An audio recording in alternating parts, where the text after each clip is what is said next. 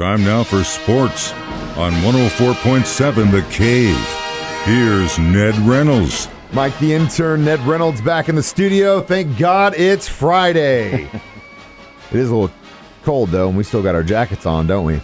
and getting colder. but well, this isn't a weather show. Ned had to remind me earlier in the week. It's a uh, conversation about sports. So I've said it before, and I'm going to say it again. The NFC looks scary, and every day goes by, the NFC gets scarier and scarier.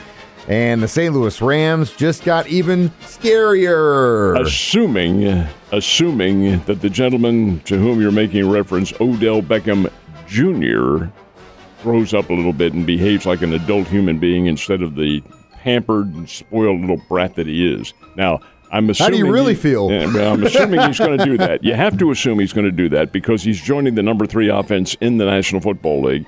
And you have two very, very fine receivers. Actually, you have more than that. You have a very good core of receivers.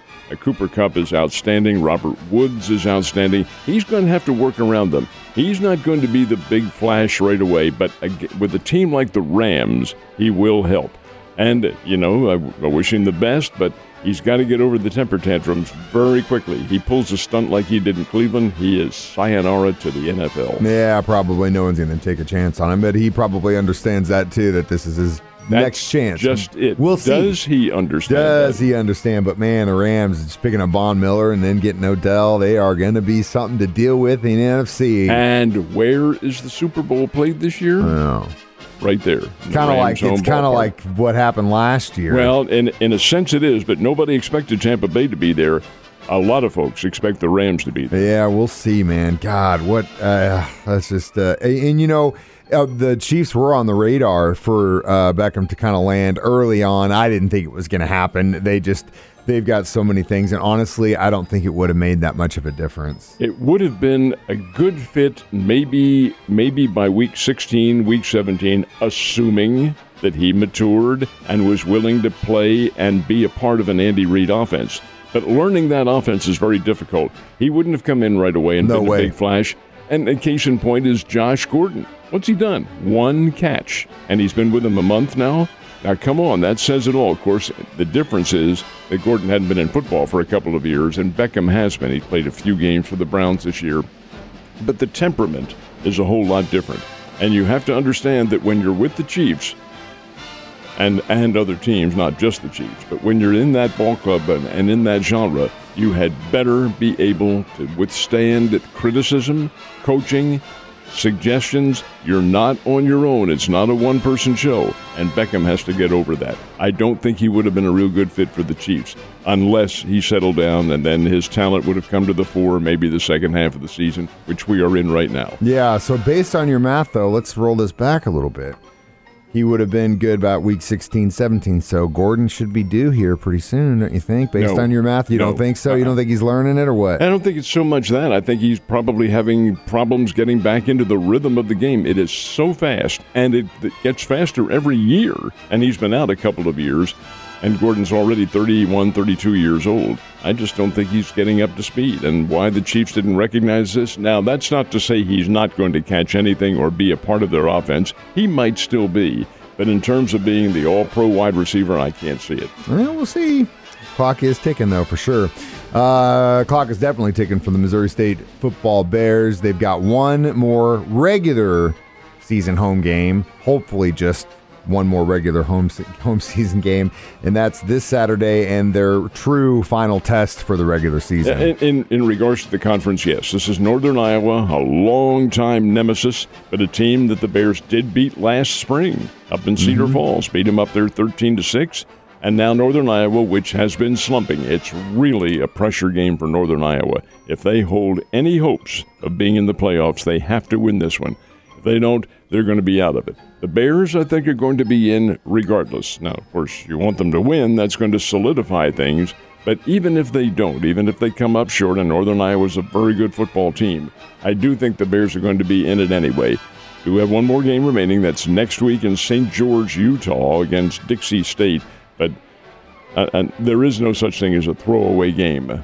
But Dixie State doesn't fit into the caliber of competition that the Bears have been playing. I look for the Bears to be in the playoffs. I look for them to be in the first round, and probably uh, the choice of opponents. Well, that's up to the selection committee, but it looks as though it may be Tennessee Martin or maybe the University of the Incarnate Word. I've seen both of them play, and they're both very good, wide open football teams. But over and above that, have to beat Northern Iowa first, and I think the Bears will. Be cold day, but that's all right. It is November. Don't feel uh, bad when you got to put on two jackets tomorrow and I've already got my up. game plan and my garb figured out. Now, you know, I, you may or may not know, but I have one of these battery powered. Uh-huh. Oh, I'm very aware of That's that. going to get used. Oh hell yeah! Hopefully it's charging right now. Actually, he's wearing it right now. So we got prep football tonight, and we do have some local teams trying to make it to the finish line, don't we? Quite a few of them, and this is the end of district play. These are the, the district champions will be crowned tonight. So the winners tonight advance to what is essentially the Elite Eight in each of the classifications, six down through one. And yes, we do have some area teams. Glendale Lebanon, for one, is going to be a very good game. Fair Grove, which has had a great year. Oh boy, they get Lamar in their district, and Lamar is only the eight time state champions and the reigning state champs. Webb City is still involved in the competition. Carthage, these are all teams that are vying for a possible state championship berth. Ava, West Plains, hey, these are all very, very good football teams. I'm anxious to see what happens tonight because one loss and you pack it up for the season, folks. That's the way the playoffs work from week 10 right up until the very end in the state championship rounds. This is a big week because you're into the state quarterfinals if you uh, if you win tonight, and that's big. Hey, Fair Grove, if you're listening, miracles happen every day. You got to give them hell, man, for sure.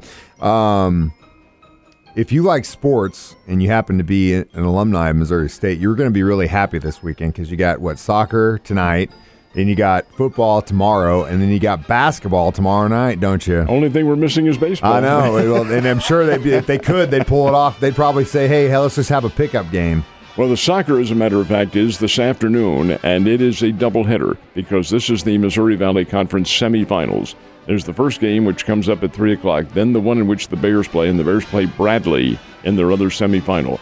And the Bears are, the soccer Bears are in kind of the same situation that the football Bears are in. The soccer Bears are nationally ranked. They're very, very good. They were an NCAA tournament last spring. The soccer season was last spring, just like football was because of the pandemic and this year it's back to normalcy. So the conference semifinals, if the Bears win, then they play for the championship on Sunday. This is Jon Leamy's last year as head coach, and he's done such a wonderful job with the soccer program. But the Bears and Bradley will probably kick it off about 6:30. That's the soccer game tonight. The football game we've talked about is at 2 o'clock tomorrow afternoon. The Bears in Northern Iowa. Then you have hoops. And the basketball Bears play Alabama State tomorrow night at 7 o'clock. All right, who is Alabama State? Well, they're a SWAC team, Southwestern Athletic Conference. That's Division One. The uh, Alabama State Hornets, which is what they are, opened up with Vanderbilt out of the SEC and played them on Monday night. Got whipped, 91 to 91 to 70, I think the final score was. But Alabama State will come in and give the Bears a good fight, and that's what the Bears need. They Bears can score. Missouri State can score at 94 points, but they gave up 99.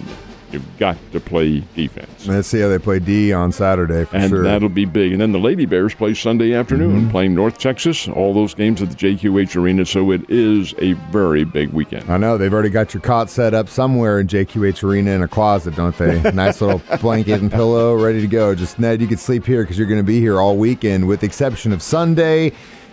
Well, no, I guess you could watch a little bit of the basketball game, then head over here because Ned Talk starts at five o'clock. Sunday night football game, Chiefs Raiders. Lady Bears game will probably be over by then. At least we assume it will be. It's a three-hour, two o'clock tip-off, so they should be done. Yeah, Ned Talk starts at five o'clock. The Chiefs, of course, as you all know, play a Sunday night game out in Las Vegas, and the game will probably kick off. I'm going to guess for TV purposes about 7:15, 7:20. But that does not affect our pregame show because we're five to six live here in the studio. The crew will be coming in here. We talk football, we talk Chiefs football, but we talk about a lot of other things as well. It's it's pretty much an all-encompassing conversation with some really good people. and I think you'll enjoy it. So give us a shot. Ned Talk at 5 o'clock on Sunday. And if you miss it, you can always download it as a podcast on our 104.7 The Cave app or all new, or all new uh, 104.7 The Cave website. Ned, you got a busy weekend, sir. Yes, sir. But it's fun. Hell yeah. Enjoy it, and I will see you tomorrow.